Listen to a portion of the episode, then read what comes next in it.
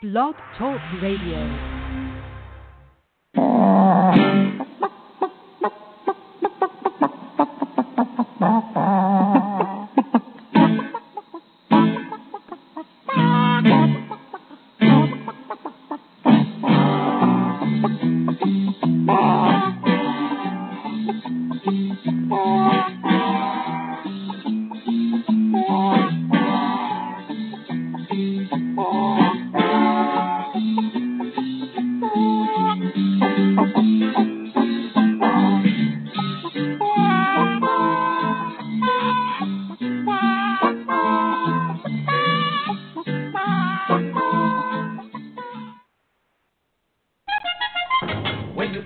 In danger, when you're threatened by a stranger, when it looks like you will take a licking, there is someone waiting who will hurry up and rescue you. Just call for Super Chicken.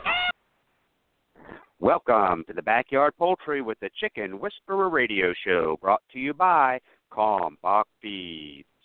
My name is Andy Schneider, but most know me as the Chicken Whisperer, author of The Chicken Whisperer's Guide to Keeping Chickens, national spokesperson for the U S D A Biosecurity for Birds program, and editor-in-chief of Chicken Whisperer Magazine.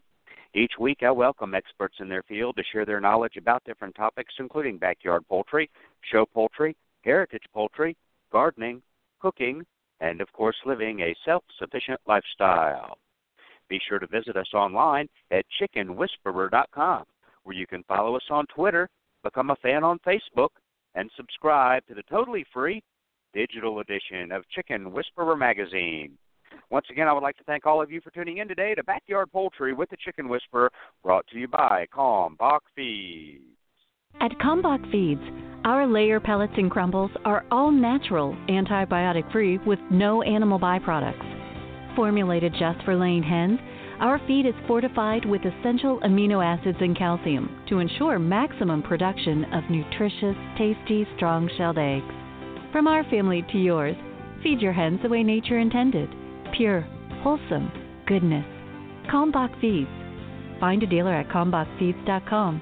That's K A L M B A C H feeds dot com. Or order your layer pellets and crumbles today on amazon dot com. Kalmbach Feeds is a proud sponsor of The Chicken Whisperer. All righty, thanks for staying with us today. Hey, we got a great show. Great show lined up for you today. Our guest is going to be Doctor Brigid McCrea, P H D, and, uh, hey, she's going to be teaching us all about egg facts. How cool is that? Now, last week we had uh, poultry veterinarian uh, Doctor Maurice Pitesky on, talking about um, really kind of manipulating the egg based on what you want out of the egg, uh, from nutrition to the omega threes and uh, color of the yolk, and and even some nutritional requirements that are important uh, for our hens, uh, including that almighty egg-making machine inside of them.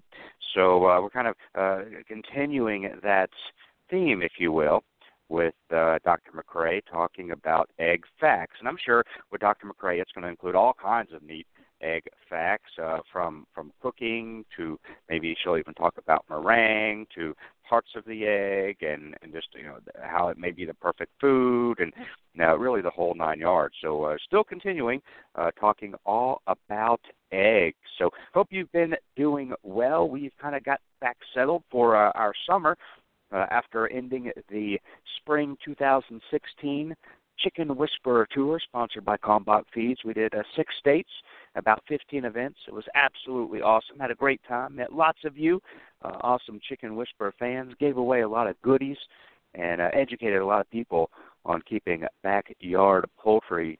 Science-based, fact-based, study-based information is what it's all about here, and uh, we're glad you joined us today.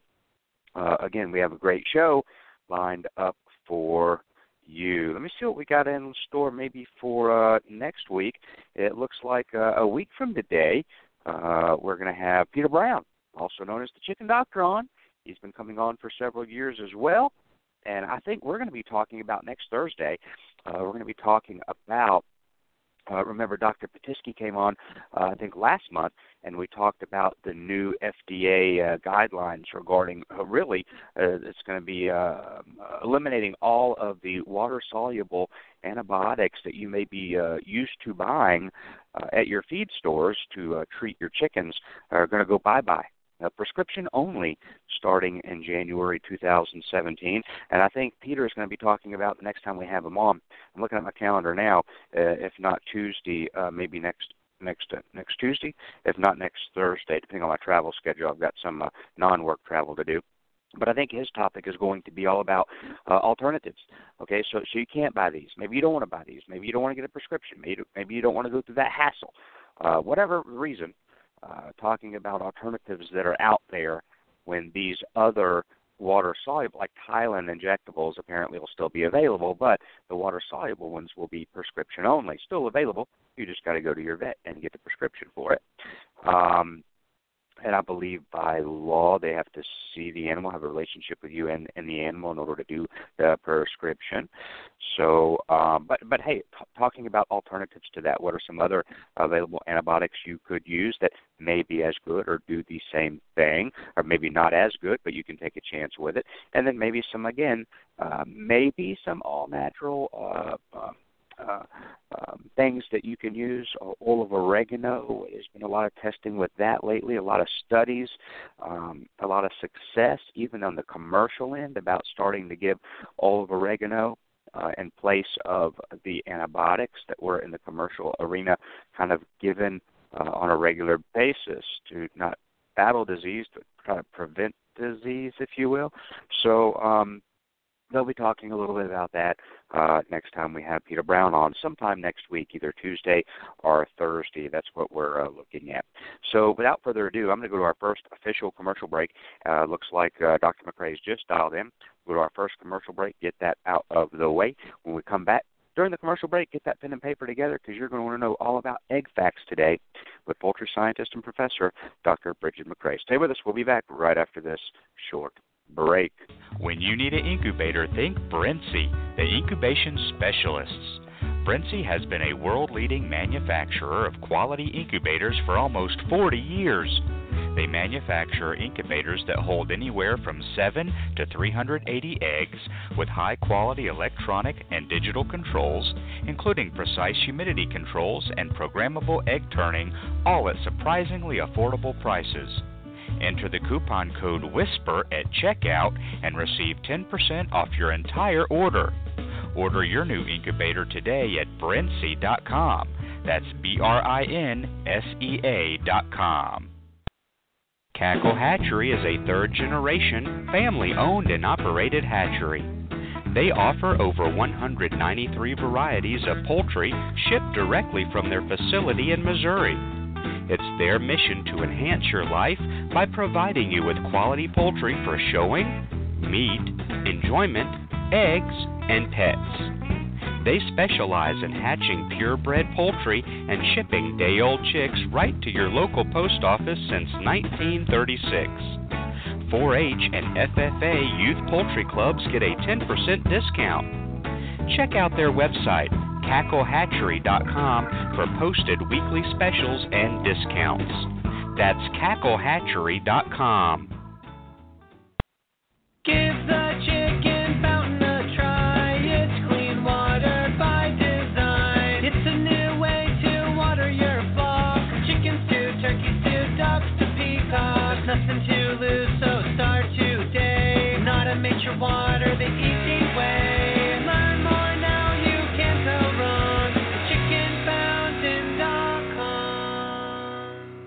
Just a capful a day directly into their water is all it takes for a stronger immune system. Introducing ePoultry, an all-natural, whey-based soluble that will help improve your flock's overall health. Made by farmers for farmers right here in the U S A. ePoultry is a safe, all-natural way to give your birds the strong immune system they deserve. Learn more and purchase at w w w dot e animal products dot com. That's w w w dot e animal products dot com. you provide a heat source for your backyard chickens in the winter? In most cases, it's not necessary. But if you choose to provide a heat source for your backyard chickens, it's imperative to use a safe and effective heat source, and the only one I recommend is the Sweeter Heater. The Sweeter Heater is a safe, completely sealed, washable, non-breakable, energy-efficient, long-lasting, and reliable specific area heater that comes with a three-year warranty. Ditch the dangerous heat lamp this season and invest in the only heater I recommend, the Sweeter Heater. Purchase the Sweeter Heater online at sweeter heater dot com. That's sweeter heater dot com. Hi, I'm country music artist Nathan Osmond, and you're listening to Backyard Poultry with the Chicken Whisperer.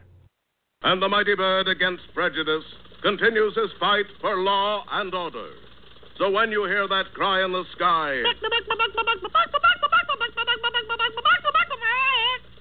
you'll know it's Super Chicken.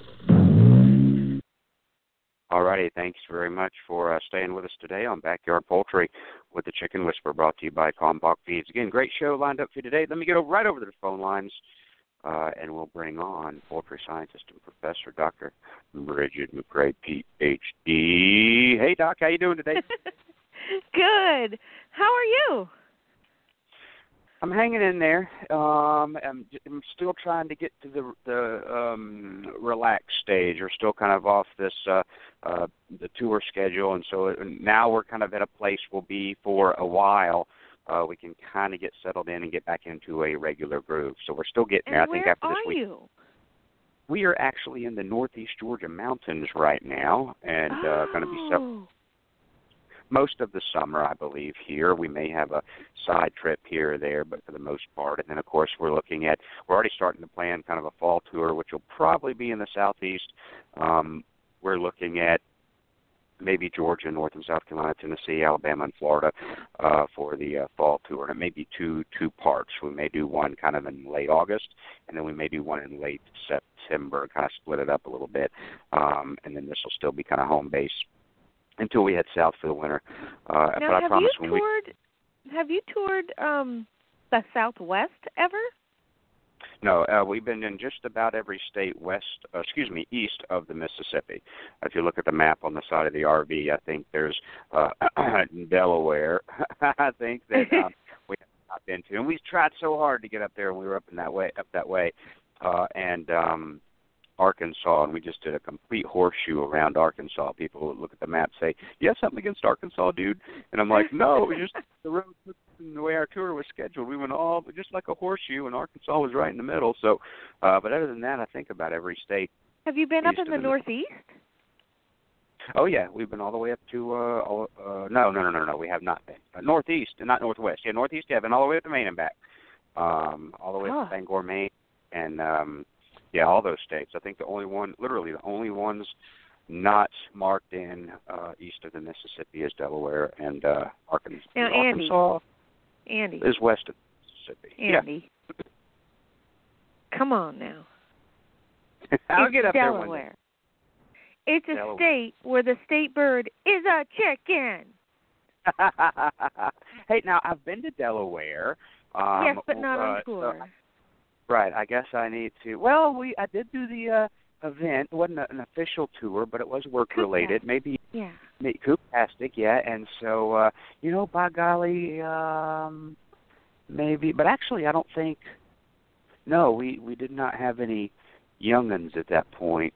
Did No, or, or, but you were close. June, June, we were close. Caleb was June, and I think that was in March, so we were, we were close. So uh, I guess really I could go ahead and put a sticker in Delaware because we did spread the chicken love there at Coop Tastic. But um, oh. I think all we have marked Caleb now. Caleb was technically with you. He just wasn't there fully you cooked go. Yet. Exactly. That's exactly right. The he bun was, was in the, the oven. He just wasn't fully cooked. He was still an incubator, exactly, and uh, he hadn't moved out to the hatcher and uh, or the or the brooder yet. So um, you're exactly right. I didn't think about that. Maybe I can go ahead and put a sticker on Delaware. Doggone it, um, and and then get that one marked in. And well, we're uh, already but, planning Coop Tastic twenty seventeen. It looks like it might be March eighteenth. So folks, put it on your calendars now. I've given you plenty of notice. Plenty of so, time. Yeah, what we just need to set up the the arrangements with the fairgrounds and start looking for vendors, because as you know and I know, this is the event to go to for backyard poultry stuff, and vendors love it because that's the right crowd that that they're aiming for. So if there's any there's vendors no- out there, we don't charge a vendor fee, so come showcase your products. And hope there's no snow on the ground. Yeah, shh, no, no snow. Shh, shh, shh. No, don't we, don't, we don't want snow. No, no, no. We want it to be like two thousand eight, two thousand nine, two thousand ten, when there was no snow on the ground. Yeah. No snow on um, the ground. Yeah, I got a question for you, Andy. Put your thinking cap oh. on. Uh-oh. Uh-oh. So if you had to get started um, yep.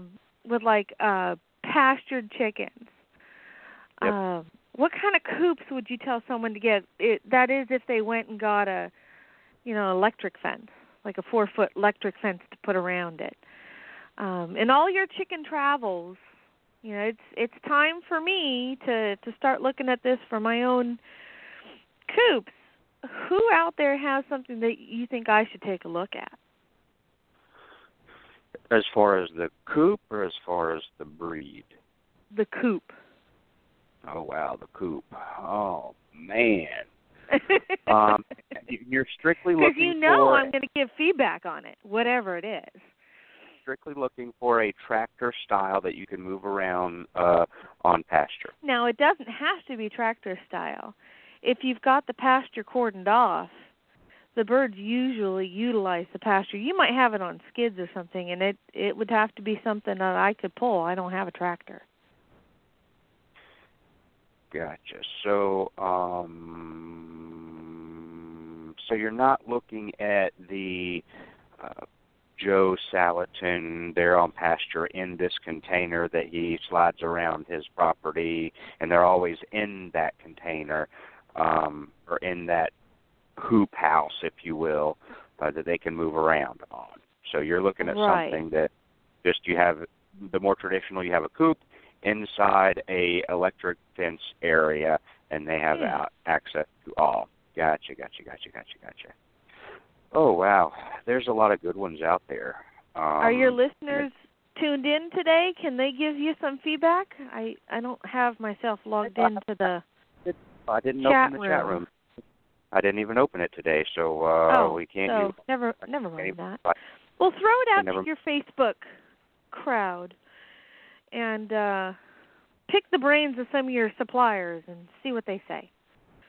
Yeah, I guess it depends on what, what you want to spend and uh, what style you're looking for, because uh, you and I both know they'll range anywhere from, well, if you want it to last, a little bit more than, you know, a couple hundred bucks, but there, there, oh, there's so many choices out there, and we talk about that. So there's no shortage of coops. You can find them at Costco. You can find them at stores. You can find them online. You can go buy some from the Amish. You can buy heavy ones and light ones and ones that are coming over from China, and you name it. They're, they're out there. No shortage there. And if you really have deep pockets, you, I'm sure you can contact Neiman Marcus, and, and they probably still have some leftover coops from oh, their, no. um, their, their family Christmas catalog. one hundred thousand dollars.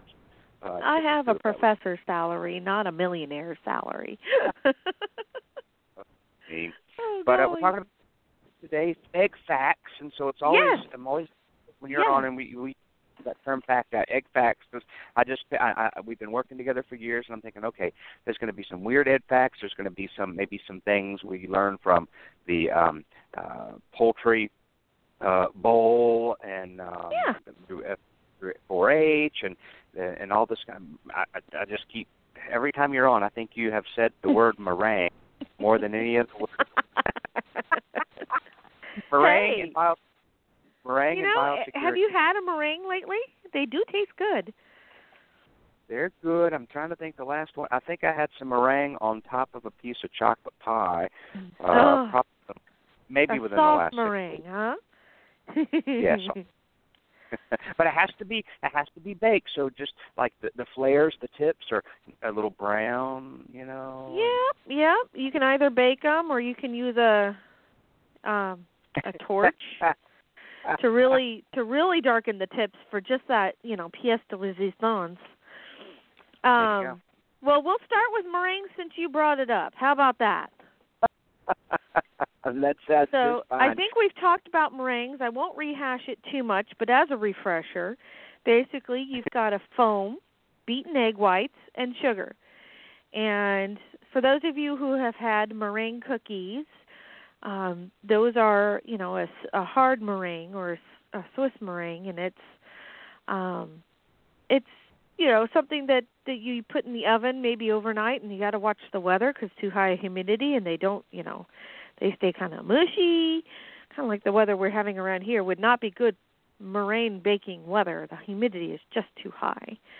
Um, you know, if if you look at the sugar content, which is really high in meringues, they absorb moisture from the air and become sticky, limp. And so if you're going to make a meringue, make it on a bright, dry day. There's got to be, um, um, I don't know, the first thing that comes to my mind, my friend, is that I live in the South, and banana pudding or meringue on. And I'm thinking, you know, fourth of July, it's humid down here, but it doesn't stop the little old Baptist church ladies from making some good old banana pudding after, you know, for the for the for the homecoming. Well, that's a church. Soft meringue. You use it to top pies and yeah. puddings. That's about oh, okay. oh two tablespoons of sugar for each egg white, and you know, you beat it yeah. to soft peaks, and then you swirl it over your, your filling or your pudding, your pie filling or your pudding. So then, I'm trying to think of, give me an example of a that's a, a hard meringue. Let's see a if hard I, a, meringue is also called a Swiss meringue. And okay. basically you're going to use more sugar per egg white, four tablespoons of sugar for each egg white. And you beat that until stiff peaks form. Um, what would I, so something... What edible I'm sorry, item go ahead. Would I, what edible item would I be familiar with that would have that on there? Um, Your pie? Angel pie. Well, maybe you're not familiar with it, but pie is a good example. Um, you can basically take a, a meringue, excuse me, sure. baked in a pie plate, and you can you can use it as a delicate crust for, for you know different types of pies, um, or you can bake it in a springform pan and serve it with whipped cream and fruit, and then it's called a pavlova or a sham torta. Oh. Got it. Okay.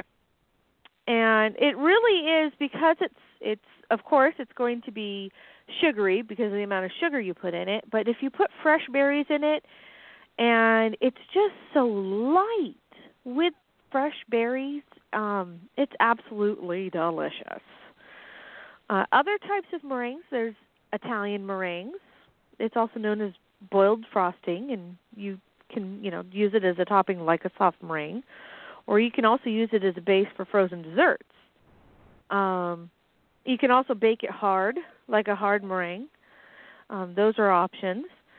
Then there's also poached meringues. Then you often serve those with custard or fruit sauces.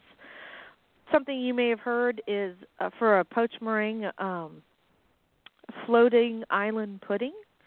Some folks may be familiar with that. Um So to poach a meringue, if anybody out there is feeling a little adventuresome, you can um, drop the meringue by spoonfuls into simmering milk or water, uncovered for about five minutes. And uh, you don't really need to, to turn over the smaller spoonfuls, but big ones you might have to flip them halfway through, and you'll poach them, and then you pull them out of the liquid with a, um, a slotted spoon.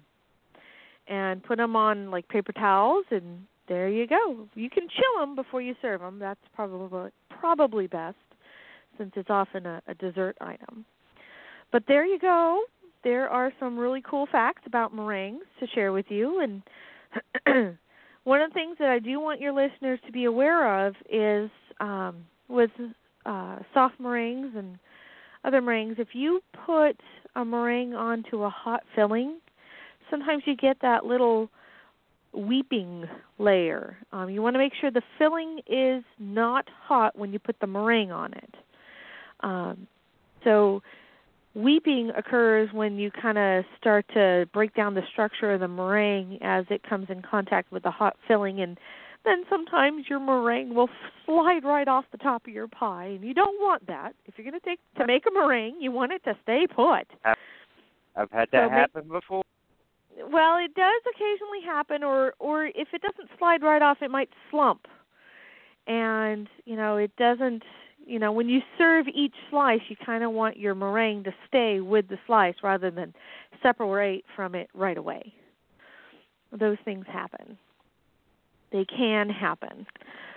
Um, another really cool egg fact, um, have you ever had an aioli, Andy? An aioli? Uh, aioli. Not off the top of my brain, no. No. Um, have you ever, do you eat mini artichokes? That's usually when I have aiolis.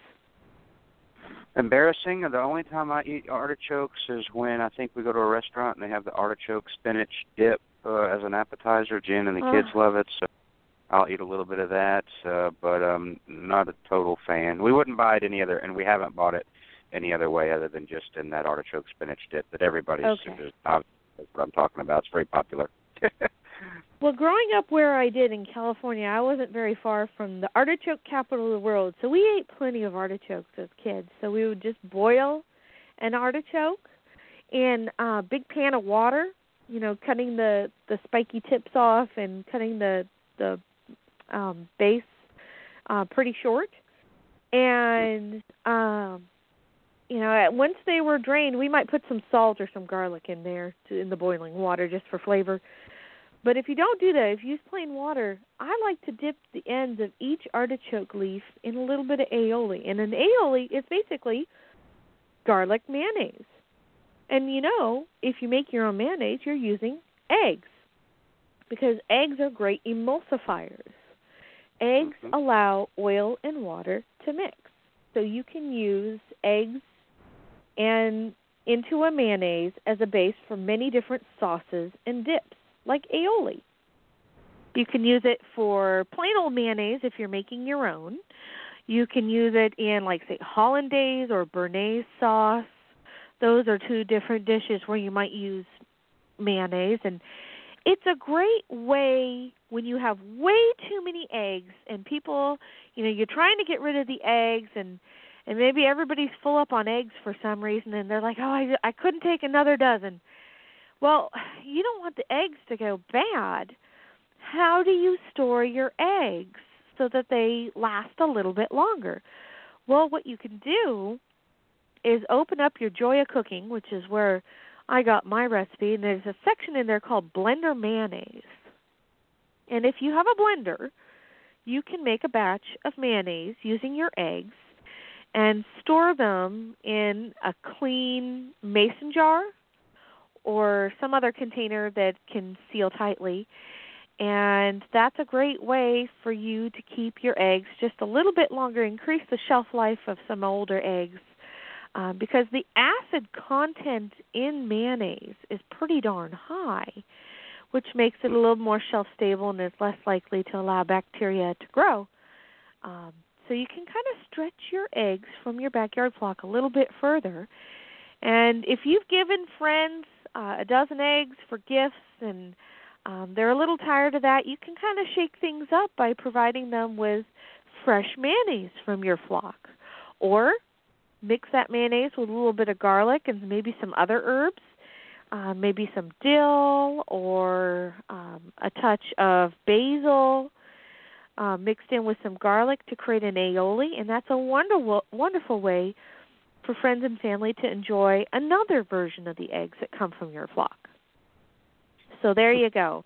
Yes, it's another yeah. food example, but I thought you all would appreciate it.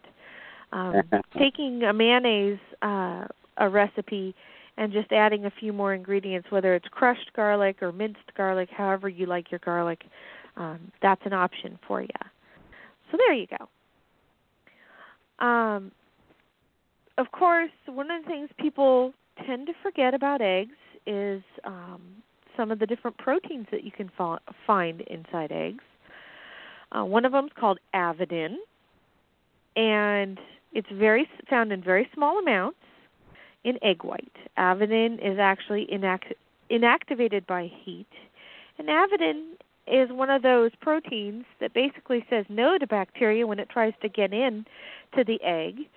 Um, and uh, just it's it's a, a little grumpy towards um, some bacteria, and it's a it's a good thing to have inside your eggs. It's something to share with um, with folks, is that eggs are very powerful in many different ways. Um, one thing I know that many of your listeners care very much about is the, the bloom or the cuticle on the outside of the egg. Right. Um, the bloom is a natural coating, uh, and it does help to seal the pores. Uh, it helps to prevent bacteria from getting inside there. Uh, eventually, the bloom dries, and it flakes off. Um, in the commercial poultry industry, they do wash and sanitize the eggs, which removes the bloom. And what they'll end up doing is putting in, oh, just a tiny coating, a little bit of coating of mineral oil, edible mineral oil, and that helps restore the bloom and the appearance on the eggs. Um, I remember many years ago when I was judging at some of the fairs, I told people, yeah, one of the things that you can do to increase the, the uniform appearance of your eggs is to do a light coating of mineral oil. The very next year, eggs looked like they had been dipped in mineral oil. So there's a difference between a light coating and pools of mineral oil in the bottom of the egg carton. So when I say a light coating, you might be able to take some mineral oil and uh, dab it onto a paper towel and just gently brush it over the surface of the egg. Since uh, fair season is coming into play, and maybe some of your listeners enter their eggs into the county fair or the state fair, wherever it is they're located. Delaware's so small, we just have a state fair. I'll encourage your listeners to just take a tiny bit of edible mineral oil and uh, gently, lightly coat the outside of the egg, and it'll help improve the uniform appearance of your eggs. Um, your whether they are white, brown, or blue-green doesn't really matter. But that's a strategy that some of your listeners may choose to, to listen to. Sounds good. um, let's talk a little bit about ways to kind of stretch your dollars with your eggs. Um, you know, we didn't always have refrigeration technology, um, so eggs were seasonal, and chickens didn't lay year-round. Chickens laid um, during the longer days of the year, and there really wasn't a way to, to keep eggs um, through winter or keep chickens laying through winter. But now we have refrigeration. We can, you know, use drying technology or even freezing technology. And, you know, I have you ever been into R E I and been able to buy freeze-dried egg whites or freeze-dried egg yolks or freeze-dried eggs, period, for camping? Yep. So Absolutely. that's that's one of the methods that you can use. And then, you know, there we don't have to, in our country, rely upon long storage periods. We have a regular source of um, fresh eggs. Um, other countries, mm, you know, the eggs may be more of a luxury item. Pro- certain proteins may be more of a luxury item. Mm-hmm. Other preservation methods are more cultural. Um, you know, some people soaked or packed Uh, eggs and salt. Um, some of them packed eggs in cooked rice, salt, lime, um, salt and wood ashes, salt and wet clay. Uh, sometimes salt and wood ashes mixed with tea infusions. And um, these longer preservation methods, um, people ate them after after long periods, and there were no known ill effects. So I'm not saying that this is what you should do all the time, but you should be aware that immersion into different liquids, um, including like lime water, has long been used and helps to stretch the period of time in which you get your um, usable eggs if you don't have refrigeration. Um, there used to be a solution, a bacteria-resistant solution called sodium silicate. We used to call it water glass. And basically, you dipped the eggs in it. Um, it was a way to discourage spoilage organisms. You didn't get much ev- evaporation of water from the eggs. And some people thought it had antiseptic properties. But one of the bummers about sodium silicate or water glass is that it didn't perform too well at high storage temperatures, so you had to keep things cool. Um, if you use water glass, the, the eggs stored in a cool place, um, in a, kept them in a solution of water glass, you might be able to keep them eight or nine months. So, you know, there are different things out there. Um, not only do you want to seal the pores, but you want to make sure the egg is clean before you do so. You want to prevent moisture loss, and, and um, so you want to kind of, you know, think about what you're putting them in. Some people have used uh, cactus juice, soap, shellac. Um, you know, it's just not all of these were great, okay? People are very inventive. Um, but, you know, oil was still, you know, one of the best things. Um, if you, some people would actually take the eggs and kind of immerse them very quickly into boiling water to kind of coagulate the outer layer of albumin. And, um, you know, it, it has its pluses and minuses, but by heating them, um, hopefully you destroyed any organisms that were on the outside of the egg, um, but you didn't really want to cook the eggs all the way through. Anybody who's left a, a hard-cooked egg in the fridge for too long knows that even if you did cook it, if it's in there too long, um, food spoilage organisms can still come get it, even if it's organisms that arrive through the air. Uh, but if you dip them into that boiling water and then coat them in oil, Um, you might get a little bit more distance out of the eggs, um, but you might also get some mold. It's just one of those things. Got to keep it clean inside the kitchen. Uh, let's see. What else can I share with you guys? Pickled eggs. I do like pickled eggs. One of my favorite things when I was in college was when our professors made pickled quail eggs. Those are delightfully fun. For those of you who are chefs, I'm sure you have your own secret special combination of vinegar to sweet or vinegar to um, spice ratios. But if you're like me and you're a busy gal, what you do is you take the the old juice from the pickle jar and you can pack some eggs in there. Um, you want to make sure the eggs are fully immersed in the liquid.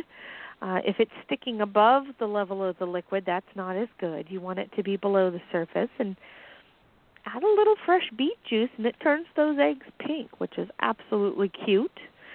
Um, where you're going to find quail eggs, well, you'll have to shop around in your area and find a source for those. There's only one person in Delaware who has them, and he's up a little bit north of us, but he sells uh, quail eggs by the dozen. Uh, Japanese quail eggs by the dozen, and they are just great as appetizers. You don't have to do anything to them except for pull them out of the, uh, use a slotted spoon to pull them out of the um, the uh, the uh, pickling juice. And uh, what we did is we hard cooked the eggs, peeled them, put them in the pickling juice, added the beet mm-hmm. juice, and left them there for two weeks in the fridge. And then, yes, it takes some planning, but if you do this a couple weeks before, oh, some sort of event that you're doing, whether it's Memorial Day weekend or Fourth of July weekend, honestly, when you pull those out and you just put them on a plate, put a toothpick in each one, done. It's so simple and easy, and people are tickled when they see them. And you did mm-hmm. very, very little to have to to get them ready, which, you know, we're all busy in the summer. We've got things to do. Something that I know a lot of people forget about, and I don't know why, because it's fun as all get out to put these together, are popovers. Um, it's a bread, ba- very basic, simple, hollow bread. You don't have to have a popover pan. You can use a muffin tin. And basically, it's a combination of eggs and milk, salt, and flour. That's it. You mix them together. You pour it halfway up a, a popover pan or a, a um, muffin tin, and they're going to come looking, come out looking a little lumpy, bumpy, and funny shape, but that's kind of the fun of it. And they're quick, and they're easy, simple breads, light as air, egg-rich. Um, if you give somebody a half dozen popovers, you know, it, it looks like it's a lot there. Um, just people are so tickled, and it's something that they don't often enjoy anymore. So it's a neat way to take your eggs from your flock and turn them into something that, you know, it's not just a plain old dozen that you're giving somebody. You're giving them a half dozen popovers, and they're going to be so thrilled. You can put things inside the popovers. Some people will um, roll their their fresh popovers in maybe some cinnamon sugar, put a little cream inside, and it becomes a dessert popover. Not quite the same as, say, uh, a cream puff. Um, it's bigger, uh, and, you know, it it's most often served alongside a, a lunch or a or dinner meal, not so much as a dessert, but you can change it up. It doesn't have to be uh, just one or the other. So those are some ways that folks can easily change up their their menu items. If you give somebody just a uh, a little basket full of half dozen popovers, they're going to be so thrilled. One of the things that a lot of people don't understand, Andy, is the equivalency that eggs have in relation to other types of meat. One mm-hmm, egg mm-hmm. of any size equals one ounce of lean meat, poultry, fish, seafood. And that's just one thing you have to think about when you're doing some dietary planning or taking a look at um, helping your children understand the role of eggs in their lives and their, their future diets. So, um, you know, if you look at the other nutrients, one large egg has uh, almost six and a third grams of uh, complete protein. Um, and it, it meets the need of about twelve point five percent of your your daily reference value for protein. So, you, you know, think about eggs as part of your your eating program. And when you're teaching your kids, um, which is probably why many of your younger listeners, Andy, chose to have chickens in their lives, is for those eggs. Um, if they've been doing this for a long time and the local fox hasn't eaten the entire flock, they've probably got young people who are um, teens or tweens and are, you know, having to learn what it means to have eggs in their own diets when they're making meal selections. So explain that to them, and, and you know, because I know that not all schools anymore have um, home ec or cooking programs. And they may not have access to that information through school anymore. It may fall back on the parents to provide that information. So there's a little tidbit for you to take to your kids. Cool. Hey, I'm um, going to take a commercial. Oh. If you'll give me a minute. Thank you. So, Sorry, uh, I wasn't paying yeah. attention to the time. No problem. I'll take a commercial break. But, uh, yeah, we talk about that uh, when we go on tour, just about um, there there are studies out there that have done uh, with, with younger kids in America that show that um, they never seen a brown egg. They think eggs come from the store in a carton. Um, they um, they think that they have a hard time identifying whole pieces of chicken, like a leg, wing, breast, or a thigh, because their chicken comes in a nugget or a patty, and they even have a hard time actually um, – Uh, identifying whole fruit, like like a pear, for example, because their fruit comes in uh, fruit cup, fruit cocktail, canned fruit, diced fruit, chopped fruit, you know, whatever the case may be. Uh, so so yeah, it's uh, for a lot of kids, and I've noticed this even in rural areas. Doesn't matter if they're urban or rural, still having that disconnect from where their food comes from. And again, I, I've never I've never seen a brown egg. My my kids, I'm like, well, let's change that. Let's get them some backyard uh, poultry. So um, yeah, a, a lot of times it is about education for the uh, for the family, and that's one big reason why they're putting some chickens in their backyard. You're listening to Backyard Poultry with the Chicken Whisperer, brought to you by Kalmbach Feeds. Our guest today, Doctor Brigid McCrea, P H D. We're talking about egg facts, and there's more to come right after this short break. Stay with us, folks. The Yard Bird Chicken Plucker takes the hassle out of backyard chicken processing by fully defeathering birds in less than fifteen seconds. The compact size makes it easy to transport and easy to store. The one point five horsepower motor and twenty inch stainless steel tub can handle two eight pound birds at the same time. There are no belts or pulleys to wear out and no adjustments necessary, which makes it virtually maintenance-free.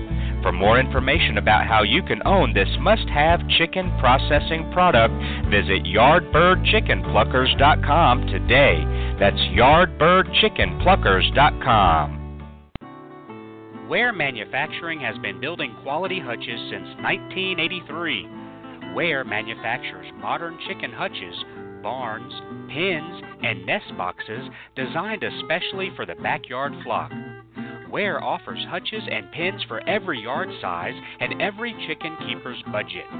Visit their website at ware m f g inc dot com. That's W A R E M F G I N C dot com, or call them to find a retailer near you at one eight eight eight, eight two four, seven two five seven.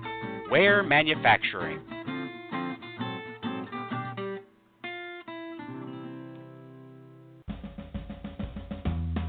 Since nineteen twenty-one, Stromberg's has been a family-owned and operated business providing quality poultry and poultry supplies to their customers. Today, the Stromberg's family offers over two hundred different breeds of poultry, including chickens, waterfowl, and game birds. They also offer poultry supplies for both the beginner and experienced poultry keeper. Stromberg should be on the top of your list when it's time to order your new day-old baby chicks and poultry supplies. Order online today at strombergs chickens dot com. That's strombergs chickens dot com. Want to protect your hens from the damage caused by an overly affectionate rooster? Nothing protects hens better than the Hen Saver Hen Apron. Hen Saver hen aprons come in several different sizes to fit both bantam and large fowl hens. They also come in several different styles and colors. Give your hens the protection they deserve by purchasing Hen Saver hen aprons today. one hundred percent of all proceeds goes to provide care to rescued animals at Crazy K Farm in Hempstead, Texas. Purchase your Hen Saver hen aprons at hen saver dot com. That's hen saver dot com. Hey, it's the Chicken Whisperer. If you're in the market for a new incubator, then look no further than G Q F. They have a great selection of tabletop and cabinet-style incubators at prices you can afford. I love my G Q F Genesis Model fifteen eighty-eight. It has a large picture window and an automatic thermostat, which makes for a better hatch every time. Go pick out your new incubator at G Q F radio dot com. That's G Q F radio dot com. Ideal Poultry has been a family-owned and operated business since nineteen thirty-seven. Their business is built on customer service and quality poultry, from rare white and brown egg layers to broilers, ducks, turkeys, and bantams. Ideal Poultry is the largest supplier of backyard poultry in the United States, shipping close to five million chicks annually. Visit them online at ideal poultry dot com. That's ideal poultry dot com. Kalmbach, Kalmbach, Kalmbach, Kalmbach, Kalmbach,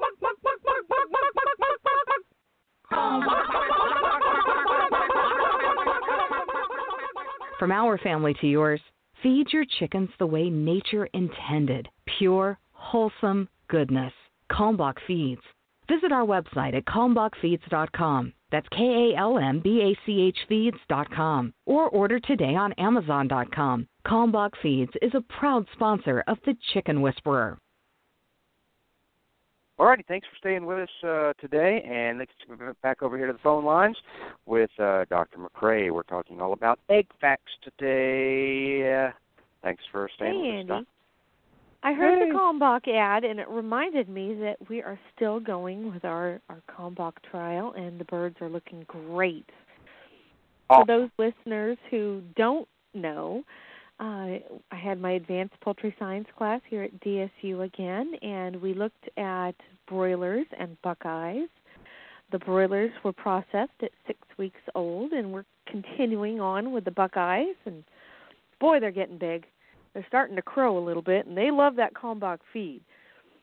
So good news. We'll get some good good data out there for you folks if you're looking at, at putting some Kalmbach out for your chickens.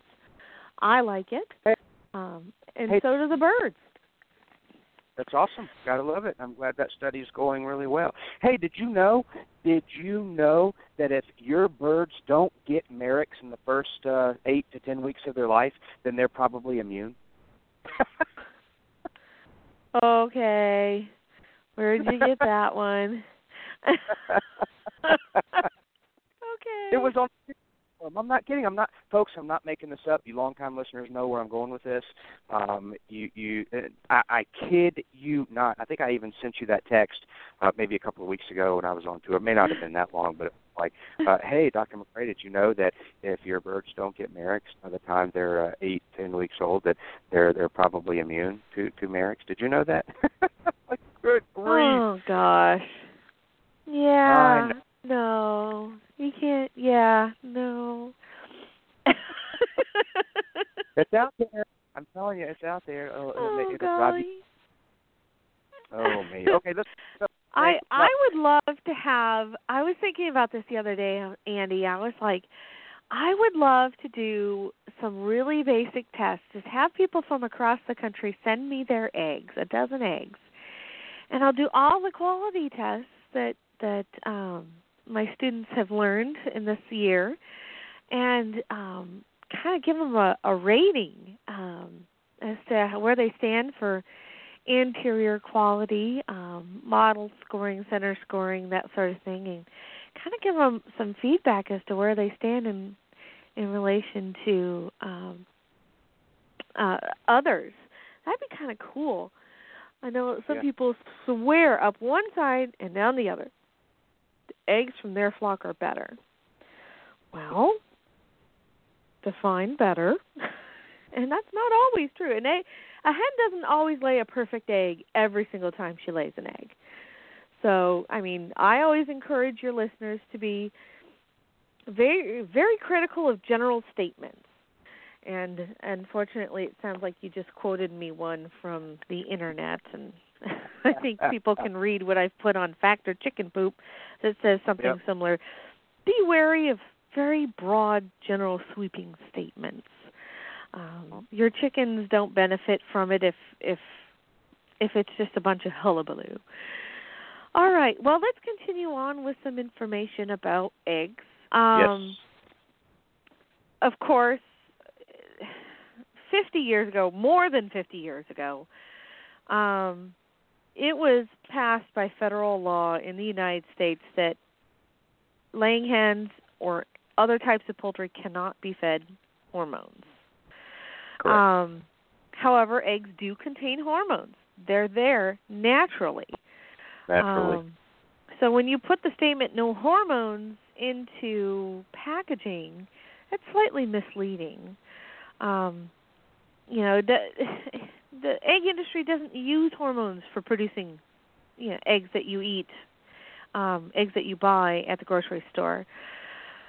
Um, but the F D A requires some sort of statement or or phrase on the label for shell eggs, which is hormones are not used in the production of shell eggs.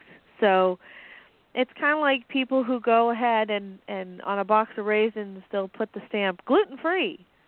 Yeah, well, there's there's never been any gluten in raisins, so let's let's not go down that path. um, let's talk about kosher eggs.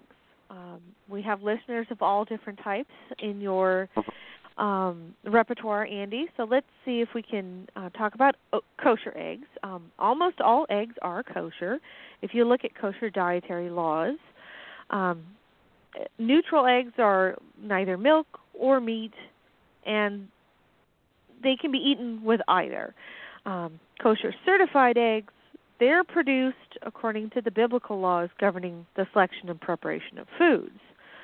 Um, the eggs that are produced by hens um, at egg farms, which have been inspected by a rabbi and are found to merit the, the designation, uh, can be called kosher certified eggs.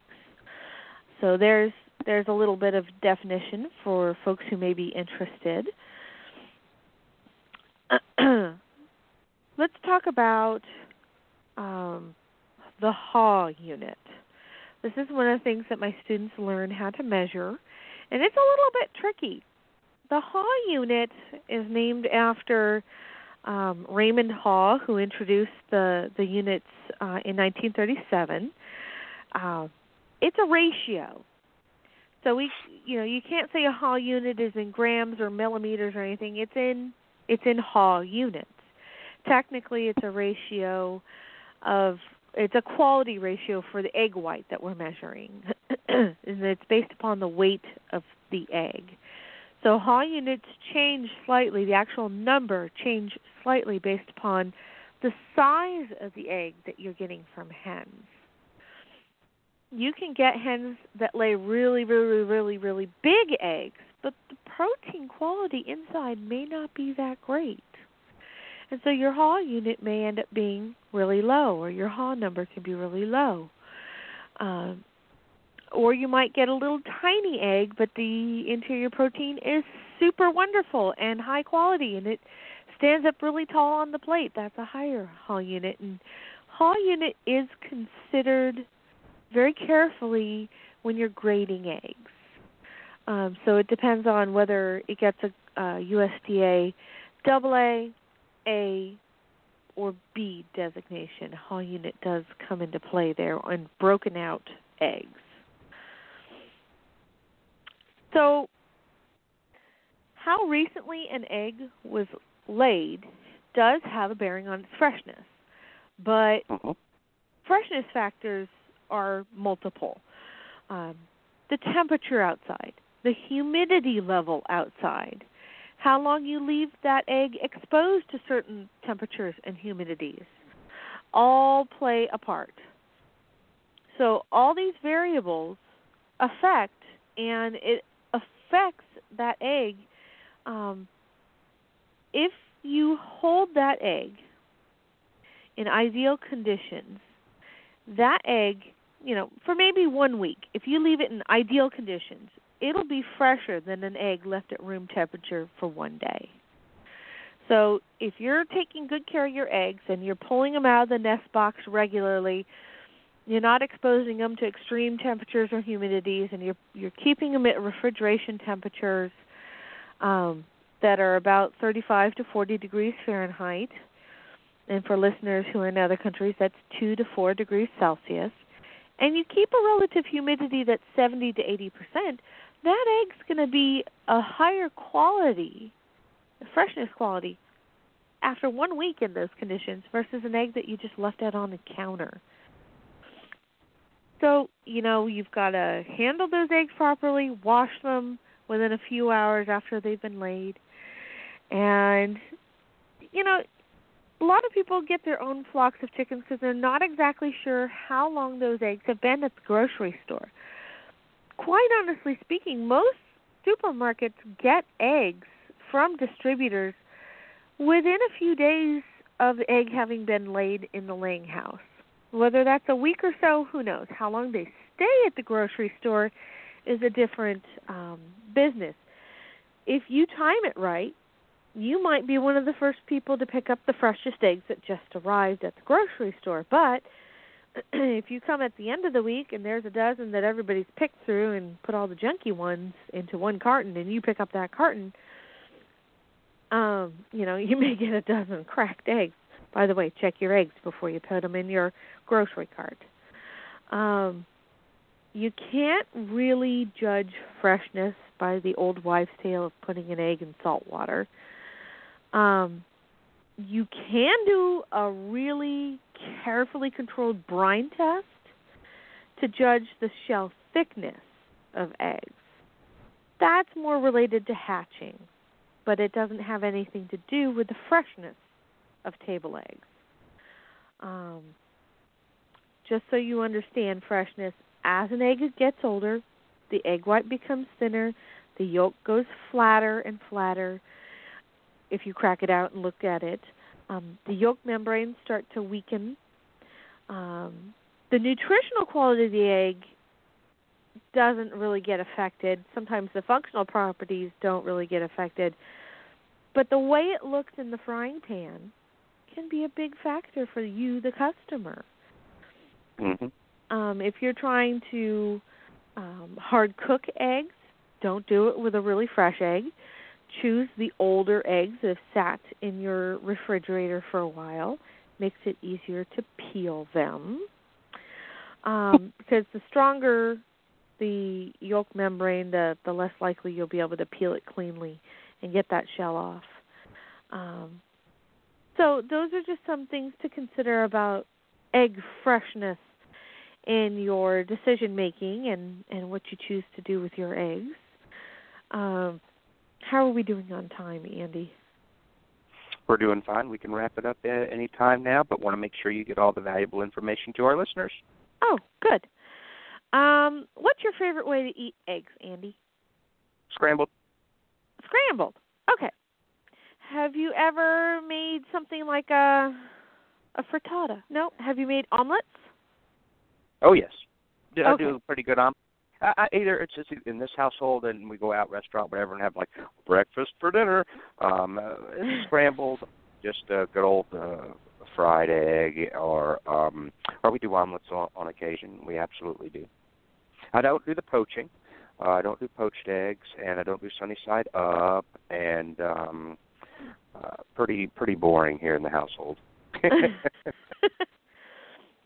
I like sunny side eggs, sunny side up eggs, except for I like the yolk to be cooked because you know me, I'm a microbiologist, and I mm. found the best way to do that is to take a, a I, I take a pot lid or a pan lid and put it over the egg as it sits in the frying pan. And then the steam that comes up um, cooks the top of the egg. And so um, then you don't end up with rubbery eggs and it still gets cooked all the way through. Um, mm-hmm. But a frittata is what I wanted to talk to some of your listeners about. It's basically an Italian omelet. Um, you cook the ingredients right in the omelet, and it's a Uh, an unfolded omelet. A lot of people will fold their okay. omelets in half, so it looks like a half moon. Yeah. But a frittata is an unfolded mo- omelet, and it's about the size of the pan that you cook it in. Uh, you can add whatever ingredients you want. You can add uh, veggies. You can add other meats, fish, poultry, seafood, whatever you want. Cheese, if you like. You can even add grains, if you like. And you basically start cooking the egg and the filling mixture on top of the stove until it's almost set. But you finish cooking the top of the frittata by putting putting the pan underneath a broiler in your oven. Um, or, if you're skilled, which I'm not, you can flip the frittata out of the pan upside down onto a plate and then slide it back into the pan. Uh, let's just say that never ends well for me. Um, but uh, if you've got can handle being underneath the broiler without melting a handle, uh, like say a cast iron skillet, that works great. Um, you can just simply remove the, the pan from the, the heat source once the top is cooked, cover it, and then um, serve when when you're done. If you want to steam it a little bit, you can take a little aluminum foil or tin foil and put it over the top if uh, you don't have access to a broiler and kind of let it finish that way. But um, that's something for you to consider. Uh, it, some of your young people may be willing to try this if they're going to cook uh, breakfast for the first time for their family, and they kind of make make it a little special. Uh, or if uh, if you want, eggs are great for dinner too. Uh, that's kind of a fancy or special way to serve um, eggs for the family for dinner. Um, kids won't eat broccoli? Fine, put it into a frittata. They'll pr- quickly forget that there's even broccoli in there, hopefully. Or a quiche. hmm? Or put it in quiche. Put it in. Put that broccoli. Yeah. Broccoli in quiche. Yeah. You can put it into a quiche, and then they're they're eating egg pie, and the novelty of it makes it really easy to serve them vegetables if they're not really vegetable oriented. I figured I would end this, Andy, on um, ways to kind of measure the doneness of your foods, because you know me and foodborne illness, I always want to make sure people stay healthy. And if you cook foods that contain eggs, um, you really want them to be cooked to a, an internal temperature of one hundred sixty degrees Fahrenheit. Um, so... Basically, if you're going to cook scrambled eggs, just like you said, or omelets or frittatas, you want to cook those eggs until they're thickened and there's no visible egg liquid that remains in the pan, okay? To cook both sides of a fried egg, um, you want to increase the temperature that the eggs reach. You don't want to cook slowly, and you can sometimes baste the eggs with a liquid or turn the eggs over in a pan. If you have a lid, you can kind of flip them out, and or you can. Some people can toss the eggs right in the air, and they'll land correctly in the pan. I'm not one of those people. um, but you want to cook until the egg whites are completely set, and the yolks um, thicken but are not quite hard. Um, for poached eggs, uh, you're going to cook them in gently simmering water. You're going to cook them until the egg whites are completely set and the yolks begin to thicken but aren't quite hard. That's about three to five minutes. Um, you can uh, do steamed eggs cooked in a, a poaching insert set above simmering water. A lot of egg cookers have one of those poaching trays in there. And again, the whites need to be completely set and the yolks need to thicken but aren't quite hard. That's about six to nine uh, minutes. You really do not want to pre-cook and then reheat any poached eggs. Um, French toast, Monte Cristo sandwiches, crab cakes or other kinds of fish cakes, quiches and baked custards and casseroles, most casseroles. You want to cook and bake them until a thermometer inserted into the center reaches at least one hundred sixty degrees Fahrenheit, or if you insert a knife near the center, it comes out clean, so no no lumps or anything stuck to a knife. Um, and depending on what you're cooking, you may or may not want that knife um, appearing, that, that cut that you made with the knife appearing in it. And um, if you added cheese, that can be kind of a confounding factor for ca- casseroles. So, you know, get a good thermometer and invest in a good therm- thermometer and use that and put it in the center of the dish and, and read the reading. You want aiming for one hundred sixty degrees Fahrenheit. Let's talk about soft custards or stirred custards. So that includes eggnog, ice cream bases, cream pie. You basically want to cook them until it's thick enough to coat a metal spoon with a thin film. Again, your thermometer is going to read one hundred sixty degrees Fahrenheit or higher, but no higher than one hundred eighty degrees Fahrenheit. Um, you here's the thing. You want it cooked, but you don't want it curdled. Curdling uh-huh. happens at one hundred eighty degrees Fahrenheit. Um, the only rule, exception to the rule is when cream pie fillings and puddings that have a starch or an addition of a, a starch that prevents curdling, um, that would change your your uh, heating goals. And this is all below boiling temperatures, as you are well aware. Um, you also want to kind of stop the cooking process by um, whatever that custard or um, nog is, is uh, when it's done, you want to plunge it into a, a pan with ice water or cold water and stir it for a few minutes. Um, and, of course, if you need it to chill, um, cover it and refrigerate it, and at least an hour ought to get it to where it be, should be. Uh, let's talk about soft pie meringue, which is kind of taking us back to where we started, Andy. Um, if you're doing a, a three-egg white soft pie, um, you're going to, excuse me, you're going to take um, hot, fully cooked pie filling in a preheated three hundred fifty degree uh, Fahrenheit oven until the meringue reaches one hundred sixty degrees Fahrenheit. That's going to take about fifteen minutes. If you that's for like a three egg white meringue. If you've got more egg whites, um, you're gonna you're gonna bake it at about three twenty-five or a lower temperature, and it's going to go for longer, probably twenty-five or thirty minutes or longer. And again, you're just checking the temperature to make sure you reach that temperature mark of one hundred sixty degrees Fahrenheit. But I think I will leave it there, Andy. I have brought us all the way back to meringues. And, yes, there are many other foods that I could talk about done in this guidelines, but maybe that's talk for another day. There you have it. There you go. Got to love it. And I knew I knew when I read the topic that meringue would be mentioned. I just knew it. Without it's okay a doubt, for so. people to work on their meringue competencies.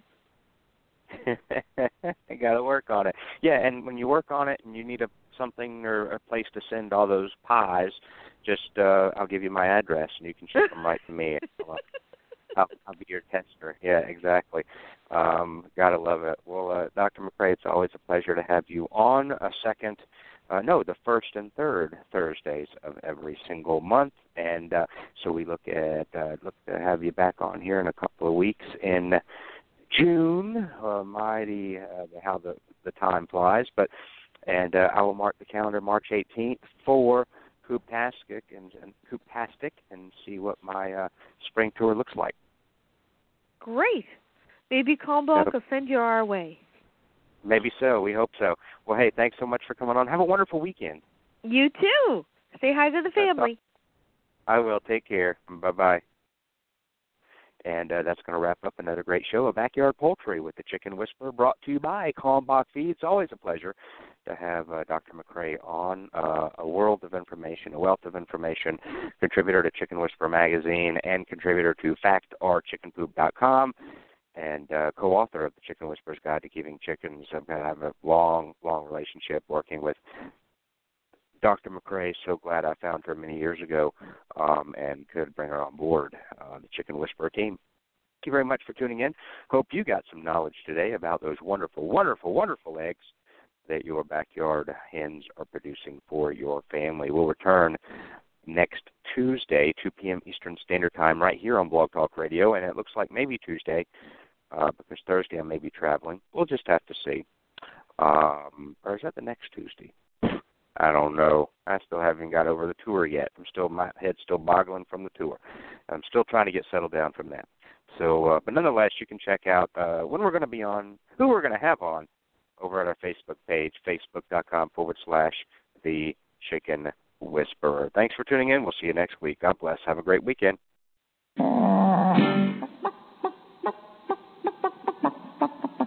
Bye.